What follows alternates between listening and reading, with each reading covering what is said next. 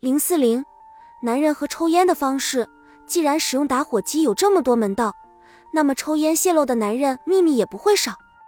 通常，我们可以从以下几个角度分析男人抽烟方式中隐藏的心理问题：一、毫不在意过长的烟灰。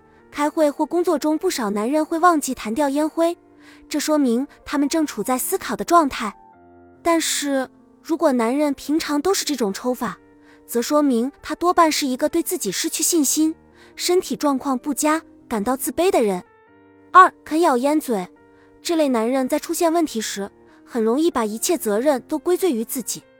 虽然他们可能有一定办事能力，但往往操之过急，妨碍了个人的发展。三、烟嘴湿润，香烟的烟嘴容易湿润，这表明抽烟的人具有情绪起伏不定、易热易冷的性格。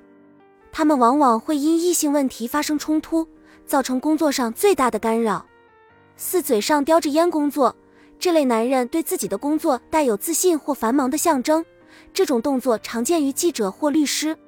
如果自己的能力没有受到别人的认可，他们会有强烈反抗或意志消沉的表现。工作的失败与成功也呈现两极化。五、抽烟抽到接近烟嘴，这类男人往往处心积虑、猜疑心强，属于极少暴露自己内心的类型。他们处理金钱虽不至于吝啬，却会遭人误解，并且由于从思考到实践有一段颇长的距离，他们常常错失良机。六、急速的吸烟，这类男人性急、易怒，对人的好恶明显，对他们来说。尝试各种各样的工作，比只做同一种工作更能获得成功。对两种以上的工作感兴趣。七略仰起头，以嘴角抽烟。